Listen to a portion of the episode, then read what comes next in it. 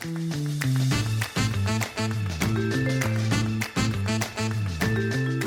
It's spring and you want to hike, bike, hit up the farmer's market, but the last thing you want to do on a warm, sunny morning is clean house. That's where Greenland Pro Cleaning comes in. They're eco friendly, allergy friendly, and locally owned in Asheville. Listeners of The Overlook get a free upholstery and refrigerator cleaning upgrade with their first booking. Just use the code PODCAST at checkout.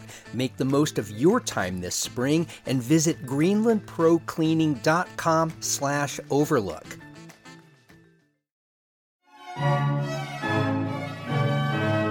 Imagine you're a classical music composer about to premiere your final symphony. Behind the scenes, your family and a stranger are about to throw everything into disarray. Welcome to A God in the Waters, the latest play by the venerable Asheville writer David Brendan Hopes. Look for a lot of laughs, but also a deeper reflection on the making of art and its impact on the people closest to the genius at work. The Sublime Theater presents A God in the Waters May 9th through 18th at the BB Theater in downtown Asheville. For tickets and details, go to thesublimetheater.org. I am a maker, a builder, a baker, although sometimes my messes are all that you'll find. I'll tell a story, both true and allegory. The process is precious, so it takes up all my time.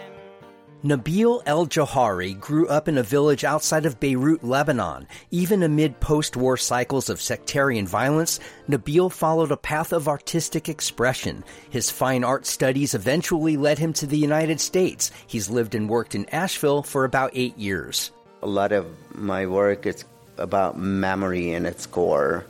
So I've made these big, elaborate, crazy, wild collages using my old paintings and wood burning. And then once you remove pieces of these paintings and force them to sit together on a different surface, you are doing similar work to what memory does and it's like selectivity of certain things and then it's they're pushed together this is The Overlook with Matt Peiken, a podcast about the news, arts, issues, and trends of Asheville, North Carolina. My guest today is Nabil El Jaouhari. He regularly shows his work through Mark Bettis Gallery in the River Arts District.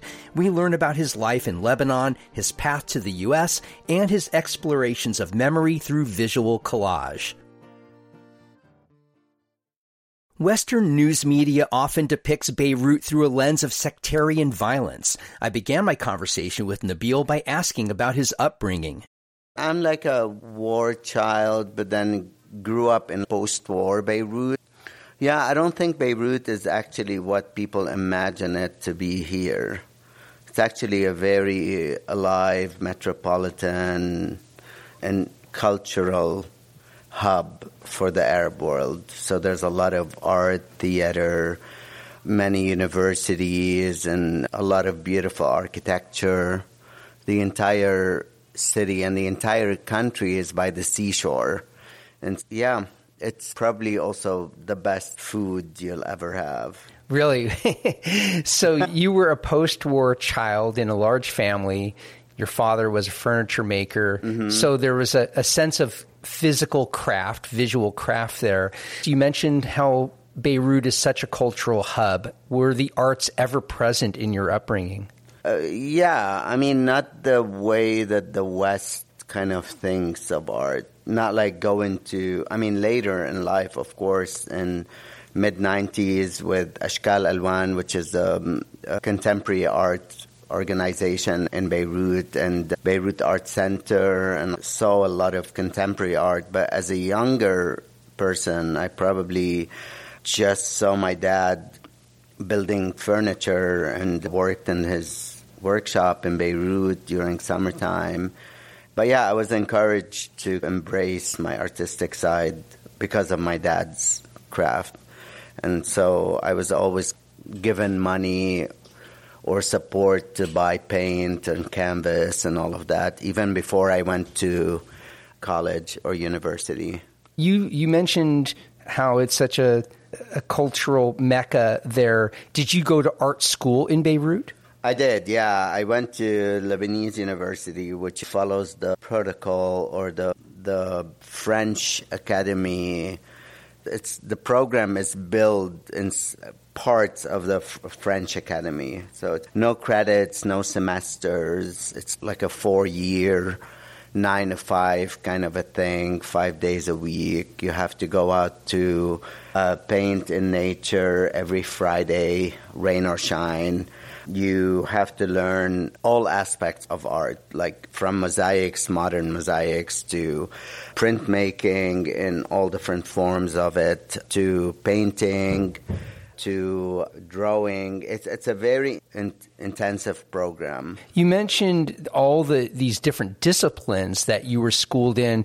You didn't mention about how to think as an artist, and I would wonder in the Middle East, whereas in certain art schools in the West, you can th- you can think about mining the inner soul and how to bring that out, even if the subject matter might be very controversial.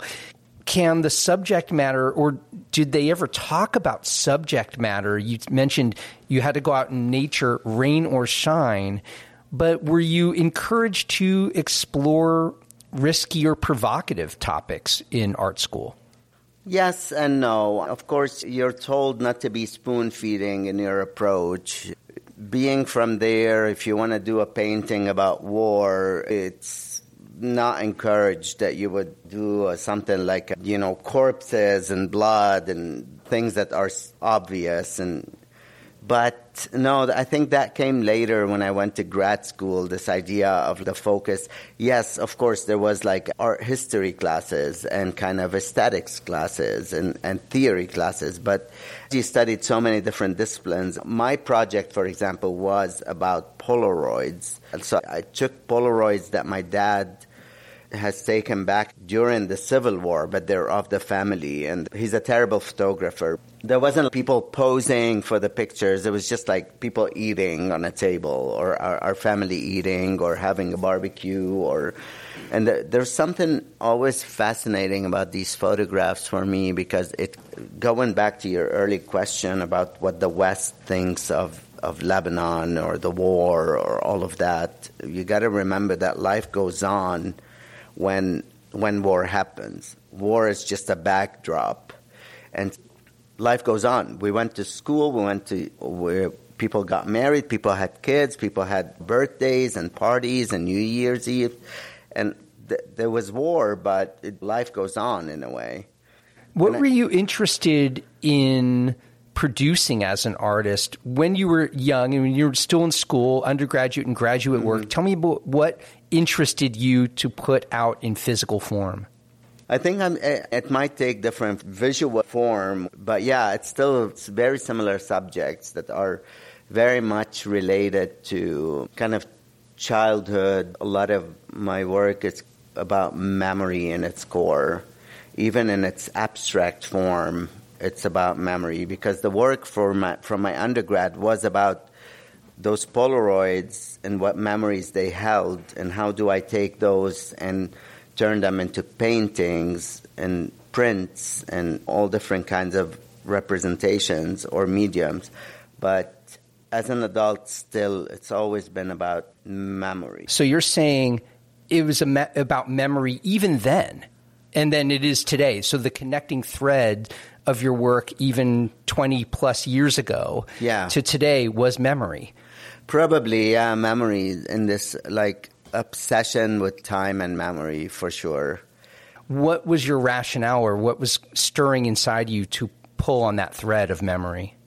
Yeah, m- memory is like a fascinating thing for me because it's our way of almost coping with a presence. It might relate back to being uh, maybe scared in my childhood at a certain time or it, it's memory, but memory takes different forms as well. You have things that are always with us, like this constant memories of certain things. You have nostalgia that is, helps us cope with being not very happy with what's going on in our lives right now.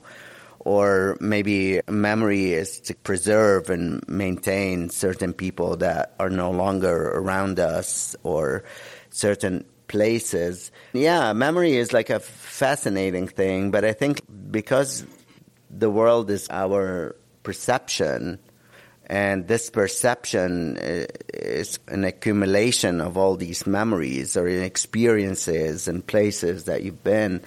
And I think we always see the world through some kind of form of memory in a way. One of the things that struck me about your work, and we'll get to that in a little bit, the, your current work, is there. You mentioned memory, and I see f- fragmented memories. You use a lot of there's different media within your work. The wood burning there's a lot of ways to interpret that. Were you doing that even in your younger years in college, in graduate school, undergrad? Were you working in different mediums within the same piece to evoke different colliding feelings and purposes? Yeah, definitely. This idea that I want to do everything at the same time has always been very me. I think I am just very hungry to see how do you take a certain idea and try to play with it and manifest it using different forms. I mean, in my grad graduate years, I struggled because of that because it's just so. My program at the University of Missouri wanted to kind of, you know, pin me in painting and keep me there and because I came from the French Academy in Beirut, where I had printmaking and ceramics and, and mosaics and stained glass and painting in all of its forms right there for me to create with and play with. So I built rooms, I made ceramics, I used water slide decals on subway tiles that are refired, and then I had stamps and paintings and all, so many things. And and yeah, my, my work now is definitely still that, but it's a visual language that is contained. Wood burning and painting combination came during my time when I lived in Michigan, and I was not doing any kind of 2D work to sell or to show. I was just working in sculpture for someone. His name is Brett Grill. He was my professor. So, what was that like for you coming from a very cosmopolitan atmosphere at Lebanese University mm-hmm. Eh, to a Midwest school that isn't exactly known for its fine art program? It, what was life like for you in Missouri?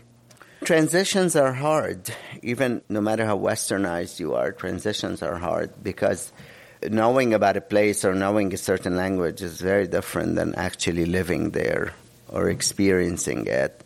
Yeah, it was hard. It wasn't the easiest thing because Beirut restaurants open till like midnight and then pubs open till 2 a.m. and then clubs open till 7 a.m. and everyone is always out and there's hundreds of places to go to and then I'm in this like little town USA, and the university was amazing. The the size of the university, the buildings, all of that, and I was very lucky because by the time I made it to the department was going through this like shift. So a lot of the old faculty left. There was a lot of uh, new people being hired, new professors from Yale and from New York, and on that level, it was great. But still, it wasn't the easiest experience for sure. More after this.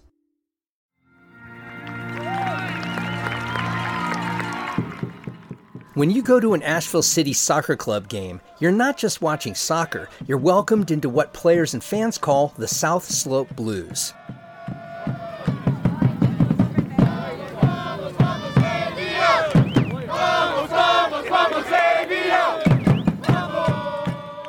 South Slope Blues, they're amazing. This is the coach of the women's team, Brooke Bingham. The atmosphere is what makes Asheville City Soccer so great. Longtime player Laura Greb. We have the most dedicated fans. We have our South Slope Blues. They post up in the corner of the field every game. They've got their drums, they've got their smoke, they've got their loud voices. You can hear them for miles. Elite men and women players from throughout North Carolina team up in Asheville for a two month season against other aspiring pros from all over the Southeast. Home games this season begin May 18th at Greenwood Field on the UNC Asheville campus. For details, tickets, and your first steps into the South Slope Blues, visit Asheville City Soccer Club at ashevillecitysc.com.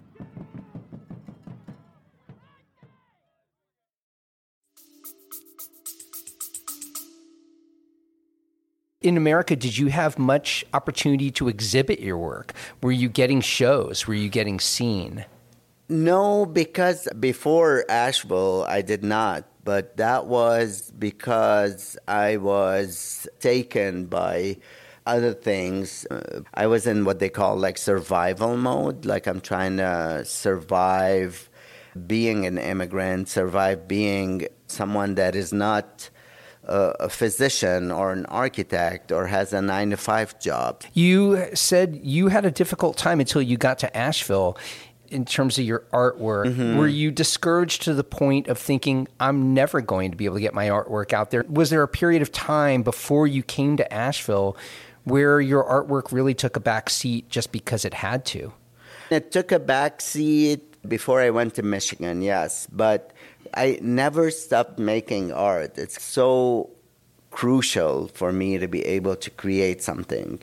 And I never back then made it in the uh, with the idea that oh I'm going to try to sell this or try to show this. I was just like doing work and I was also experimenting with the wood burning and painting. But to answer your question, yeah, Asheville was like from the minute I got here I'm selling art. I'm showing art. When did you move to Asheville? And what brought you here? Why Asheville of all places? How did that even open up to you? And when was that? So I was in Michigan working in sculpture, making these little collages, and then I get a message from a friend of mine. She said I'm moving to Asheville, and I was like, "Where's Asheville?" She said, "Oh, it's like this really artsy town in North Carolina."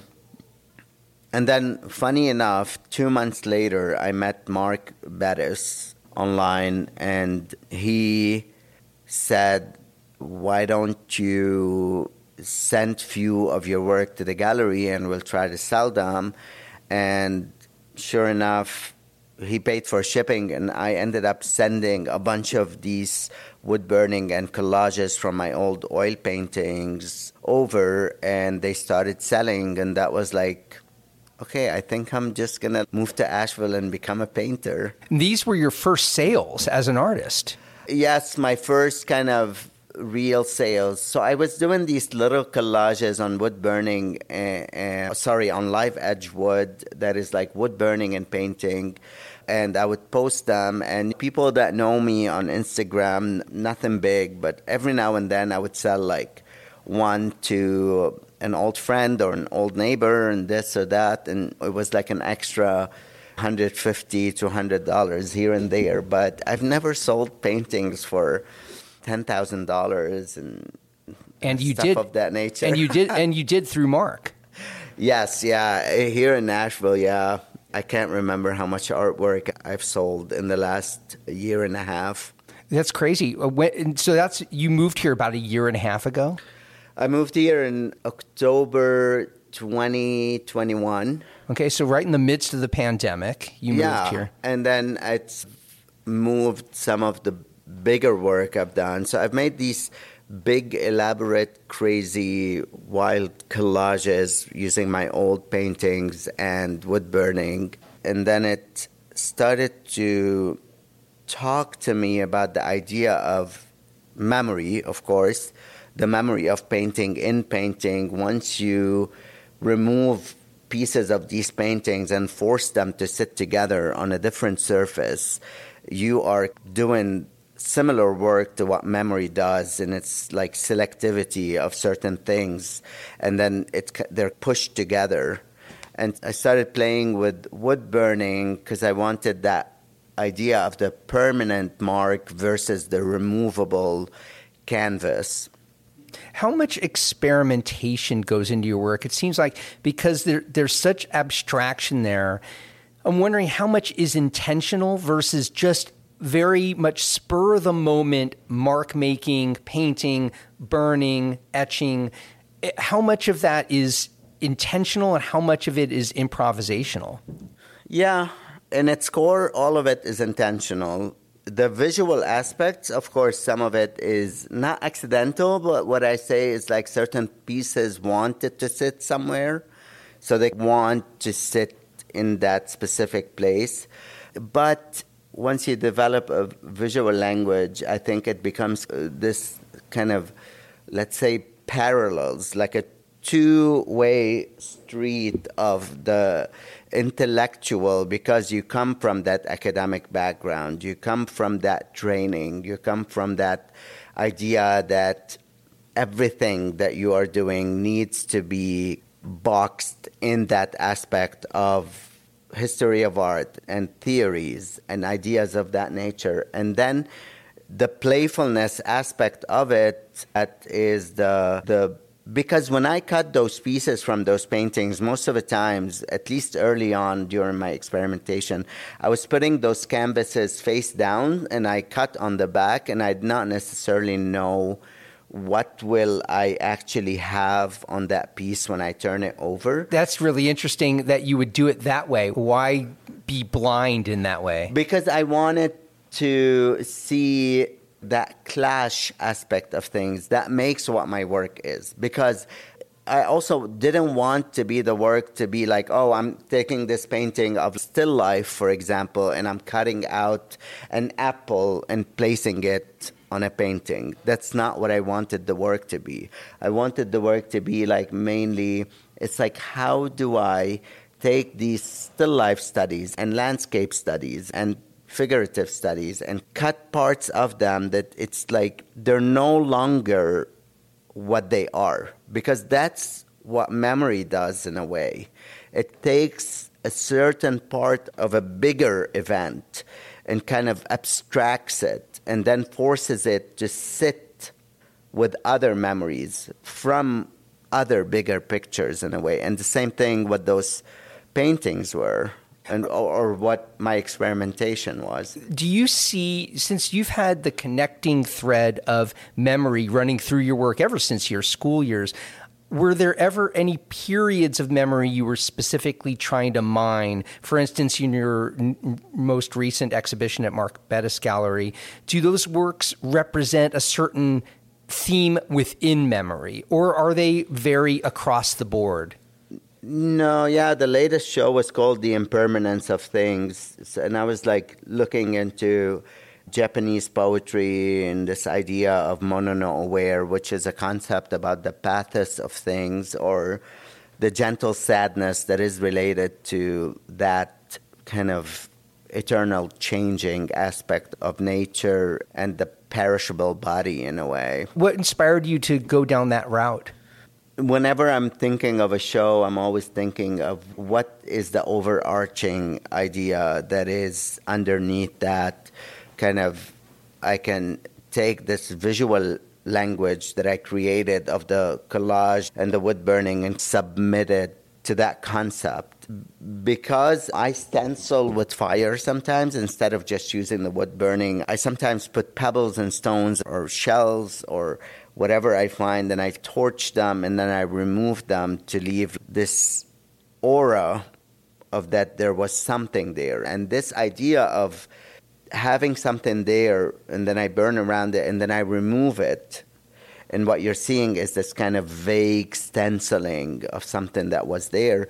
It fascinated me because I was looking at these, thi- these things I'm stenciling and these kind of almost they almost give you like this feel of a backlight. And that made me think about how things were there and they were removed. And so I started looking into these ideas of these uh, concepts that are related to the impermanence of things or the pathos of things. It seems, tell me if I'm wrong on this, that you're playing in your studio and finding things like you mentioned finding the light that comes through that's not something you planned on but when you found it it opened up an idea of expression within you yeah I think that's how my brain as an artist works. Is this idea that I see something and I start to look at it to understand it. Just the way that I was like thinking about these pieces that came from different paintings in relationship to memory and displacement. And because these paintings came from Lebanon, they came from a different time, different world, different place. Every brushstroke, every subject carried so much of the person that I used to be before I came here. And then, so it was like as if I'm doing a work about memory that is uh, also about being an immigrant, also about being displaced, also about the struggle of this displacement. but are you still feeling that struggle? I don't think, as someone that was not born and raised here, that struggle ever goes away. Because I don't think anyone understands what it is to be an immigrant other than being an immigrant. How has your immigrant experience evolved or changed? You've been in this country now since when did you first hear? 2009. 2009, you, you, you first arrived here, so it's been 14 years now. How has your experience as an immigrant evolved in that time? Not to drift so far away from the artwork, but I think that I in my work, you, t- you asked me about this kind of experimentation and playfulness aspect to it. And that's exactly how my work is created. But be- when the intellect comes in, what it does, it, it, it has that ability to create the transitional aspect.